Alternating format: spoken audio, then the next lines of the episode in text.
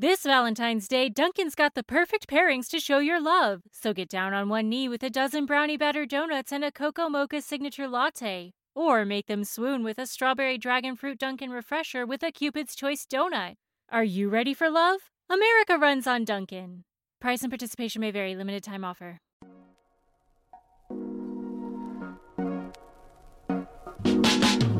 It's Thursday, October 6th, 2022. I'm Jackson Bird. Today, I'm back with another shortage report. This time, butter. Plus, sleep tourism is apparently a thing now. And Velma from Scooby Doo is officially super gay. For real this time. Here's some cool stuff for your ride home. Well, it's that time of year again. With the holidays imminent, the supply chain is going to once again be straining under the pressure of increased demand. And the first product poised to be on the chopping block? Butter. RIP Southern holiday meals. The butter shortage is coming just in time to strip your traditional family recipes of their most holy ingredient. Butter prices are up, and experts say they won't be going down anytime soon, or at least not until after the holidays. CNBC cites the Federal Reserve Bank of St. Louis for average prices per pound of butter. In January, it was $3.67 per pound. Last month, in September, it was $4.70, over a dollar increase per pound. According to the Wall Street Journal, grocery prices overall rose 13.5% over the past year, which is the largest annual increase since 1979. Butter on its own rose 24.6%, one of the sharpest increases of all basic groceries according to the U.S. Labor Department. What is driving the price of butter up so high? Demand is part of it. Demand is especially high in the northeastern US right now and on TikTok. There's a new trend online called butter boards. They're like cheese or charcuterie boards, but instead of cheese or meat, you slather soft butter onto a board with a sort of oil painting look and then coat it in salt, various spices, oils, honey, maybe some small nuts, dried fruits, or edible flowers, and everyone dips their warm bread or crackers into this butter confection like a dip. It actually does look pretty cool, and if done well, I can imagine it being delicious. So I get the trend. But no, this time we cannot entirely blame TikTok. Butterboards haven't taken off that much to seriously affect demand. Senior VP for Land O'Lakes, Heather Anfang, told the New York Times that they blew past their forecast this month, but it's too soon to tell how much an effect butterboards are really having. Although anyone making a butterboard is certainly paying a premium for that butter. To unravel the cause of this spike in butter prices, we have to go all the way to the source dairy cows. Now, first, there's the extreme heat that spread across much of the United States this year. Dairy cows are particularly sensitive to heat, eating less and producing less milk when overheated. Peter Vitaliano, chief economist at the National Milk Producers Federation, told MarketWatch that usually when this happens, dairy farmers buy more cows to expand their herd. But cows themselves were more expensive this year, as was the overall operation. Due to the war in Ukraine, corn prices have soared, meaning feed for the cows is more expensive. And then you've got rising labor costs, transportation costs, all making it difficult for dairy farms to keep up their usual production numbers numbers. Further, quoting the Wall Street Journal, shifts in global trade patterns have taxed butter supplies. Since 2016, the U.S. has imported more butter than it exported from countries such as Ireland and New Zealand. That dynamic reversed in 2021, with U.S. exports this year through July surging 30% versus the same period last year, as higher butter prices in foreign markets earlier this year made U.S. produced butter more attractive, according to federal data and dairy economists. Dairy executives and economists say rising costs are pressuring manufacturers' profit margins. Prices for cream, a key component of butter, have soared in recent months, with some butter makers opting to sell cream to manufacturers of goods such as ice cream rather than churn it into butter. End quote. And interestingly, Americans are apparently eating more higher fat dairy products like sour cream and whole milk or 2% milk instead of skim. I guess in recent years, we've really gotten over that turn of the millennium fear of fat. We're also way more into cheese as a nation. Quoting MarketWatch, U.S. cheese consumption per capita is growing around 1% to 2% each year, according to the USDA.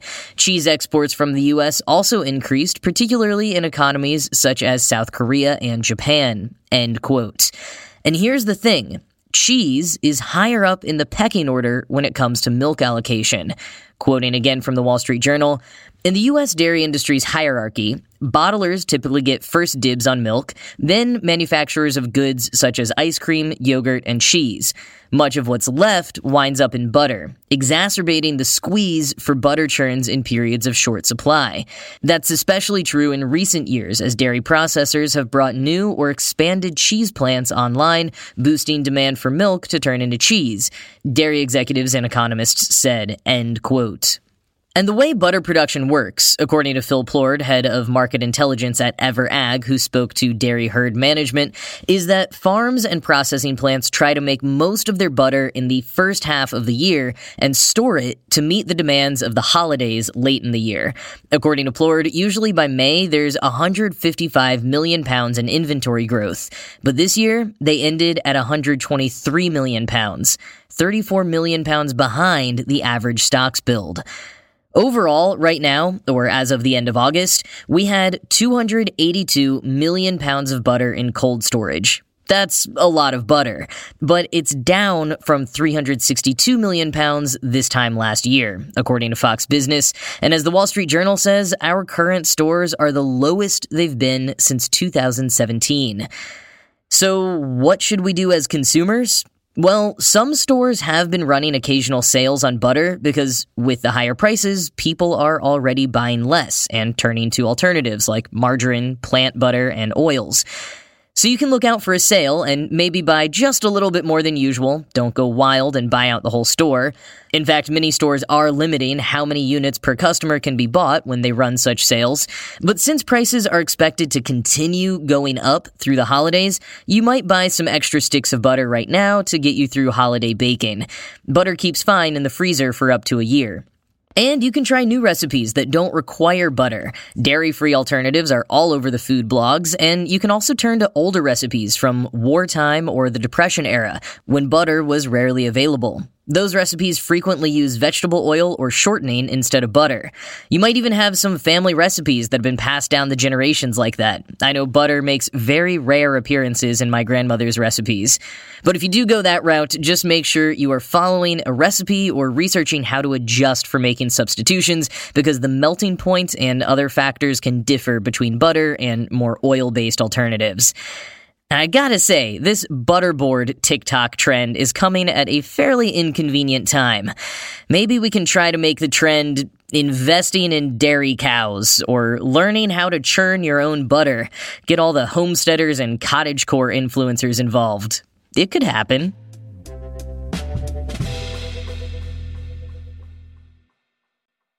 This past weekend, I was visiting family and ended up sleeping on an air mattress in my dad's in home dark room.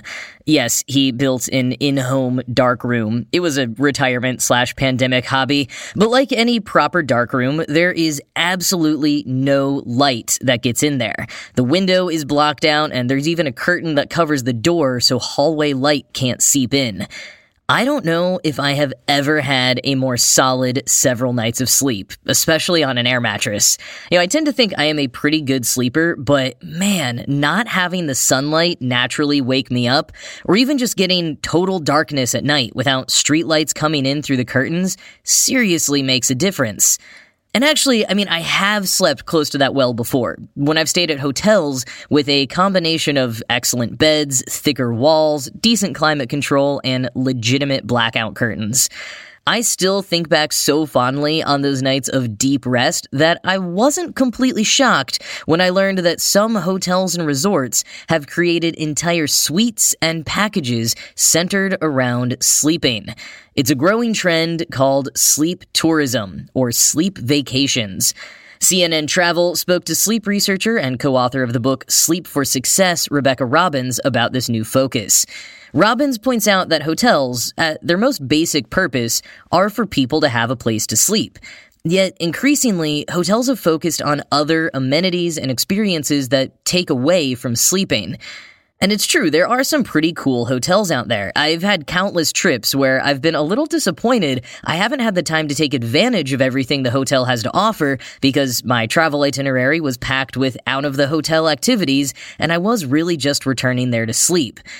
And I think that's how a lot of people's trips play out. Either you're working and off doing that all day, or you've scheduled a bunch of excursions and restaurants and attractions all away from the hotel. Robbins and others suggest that the pandemic has largely reoriented our priorities around sleep, or at least some probably more well off folks. 40% of participants in a 2021 peer reviewed study noted that their sleep had gotten worse during the pandemic. And more discussion broadly over the last few years has revolved around sleep hygiene and the impacts of lack of sleep on anxiety, depression, stress, longevity, and more.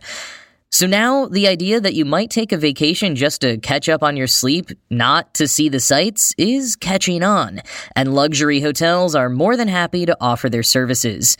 Hotels in London, New York, Sweden, Portugal, Thailand, Switzerland, and more have tricked out suites with things like innovative soundproofing, customized pillow options, blackout curtains, weighted blankets, meditation tracks, pillow mists, and bedtime teas.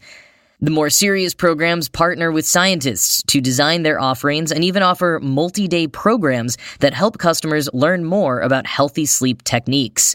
And of course, there's a rise in digital detox retreats as well, which ask customers to put their devices in a safe when they check in.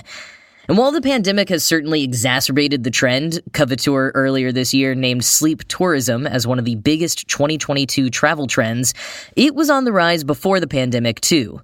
Fodor's posted a roundup of recommended spots for sleep vacations back in 2019, and Well and Good reported on the emerging trend in 2018.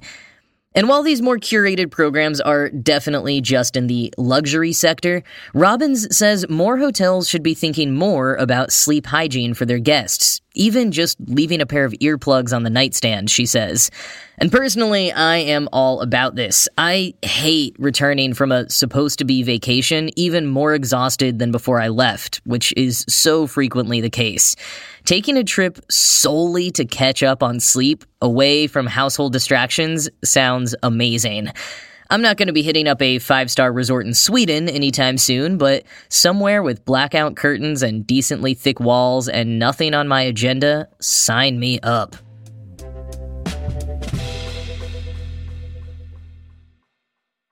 Even though it's been unofficially true in many fans' hearts and minds for generations, it has now been made canon. Velma, the bespectacled brainiac from Scooby Doo, is gay. A tweeted clip from the upcoming Cartoon Network special Trick or Treat Scooby Doo shows Velma totally losing her cool upon catching sight of new character Coco Diablo, an apparently very clever, effortlessly cool animal lover with long, bleached blonde hair and giant glasses. Between Velma's blushing cheeks, fogged up glasses, inability to finish her sentence, and the guiding swell of background music, there is no ambiguity in what's happening in this scene. Unlike the ambiguity present in various Scooby Doo adaptations over the years. There's all the eyebrow raising references and euphemisms in the original series that got the lesbian community claiming Velma as one of their own to begin with. And then a few years ago, James Gunn, who directed the 2002 live action adaptation, confirmed that he tried to make Velma canonically gay in his film, but the studio kept watering it down. The movie even originally featured a kiss between Velma and Daphne, albeit in a body swap scene, but even that got cut. Hayley Kiyoko, who played Velma in subsequent live action adaptations, is openly gay herself, although she wasn't publicly out when she played Velma. And on Tuesday, following excitement from the viral clip from this new cartoon, which Kiyoko is not involved in, she tweeted, quote, I remember booking Velma in 2008. It was my first big role in a movie. I also remember thinking, I wonder if they know they hired a lesbian as Velma. Here we are, 14 years later. End quote. The closest to breakthrough studio suppression was the team behind the early 2010s animated reboot Scooby Doo Mystery Incorporated, which strongly hinted at a relationship between Velma and her friend Marcy Hot Dog Water Fleach. Series producer Tony Cervone confirmed Velma's sexuality in an Instagram post, but it was never made explicit within the text of the series, to my knowledge. In a Pride Month post on Instagram in 2020, Cervone hinted at the difficulty of being more explicit at the time, writing, quote, We made our intentions as clear as we could 10 years ago. End quote. According to the Washington Post, in this new Halloween special, Velma admits she's crushing big time to Daphne. And Autostraddle, the queer and lesbian media outlet, explains the plot is kind of an enemies to lovers trope, with Velma falling for the villain. Which means this is not a one scene gag. Velma's crush is the whole plot of the movie. Autostraddle calls it, quote, basically a lesbian rom com. Autostraddle also adds that the setup of this new Halloween special is that the Scooby Gang is investigating who makes all the masks they're always pulling off bad guys at the end of each episode. Pretty hilarious and meta setup. I'm into it. Director of the new special, Audie Harrison, told NPR of Warner Brothers' reaction to his plan to feature a relationship between Velma and another female character, quote, From my perspective, they were very supportive of this direction for Velma's character from day one, and never seemed like they were too worried about how it would be perceived, which was very refreshing, end quote. Definitely refreshing, and based on online reaction, more than just a fact, as Harrison brushed it off in another quote. Know, while I always appreciate filmmakers who say they didn't think the queer representation they wrote into their shows and movies was a big deal, it can sometimes be equally frustrating to hear that, as if a long line of filmmakers before them weren't turned down for trying the same thing, as if there were enough other shows and movies with gay characters that this wouldn't generate headlines. Still, the excitement from certain corners online is palpable this week, with the teaser clip I mentioned already being viewed over 6 million times on Twitter alone. And even Google is celebrating. If you Google Velma, the results page gets showered in rainbow confetti and lesbian pride flags. Oh, and one point of clarification here. This animated Halloween special is unrelated to the upcoming adult animated HBO Max series focused squarely on Velma, written and voiced by Mindy Kaling. That series, called Velma, is being billed as an origin story for the character. And while the plot details are largely unknown still, it seems like Velma will be sufficiently queer in that show too. Live tweets from the TV show's account while at New York Comic Con this afternoon, where further cast members including Constance Wu and Sam Richardson were announced, include, quote, Warning Velma the series is a show for adults. It has murder. It has crime. It has me kissing people. Don't make this weird. End quote. And, quote, is NYCC the mecca of smart hot girls or is it just me? End quote. So, yeah, safe to say, Velma's not going back in the closet in any iteration of Scooby Doo. Trick or Treat Scooby Doo will be on HBO Max and Cartoon Network on October 14th, or you can pay to rent it now from Amazon. Velma, the adult series, will debut in 2023.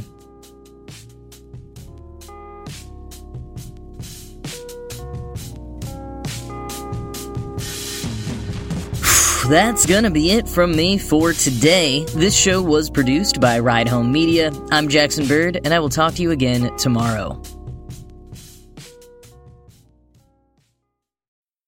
This Valentine's Day, Dunkin's got the perfect pairings to show your love. So get down on one knee with a dozen brownie batter donuts and a cocoa mocha signature latte. Or make them swoon with a strawberry dragon fruit Dunkin' refresher with a Cupid's Choice donut. Are you ready for love? America runs on Dunkin'.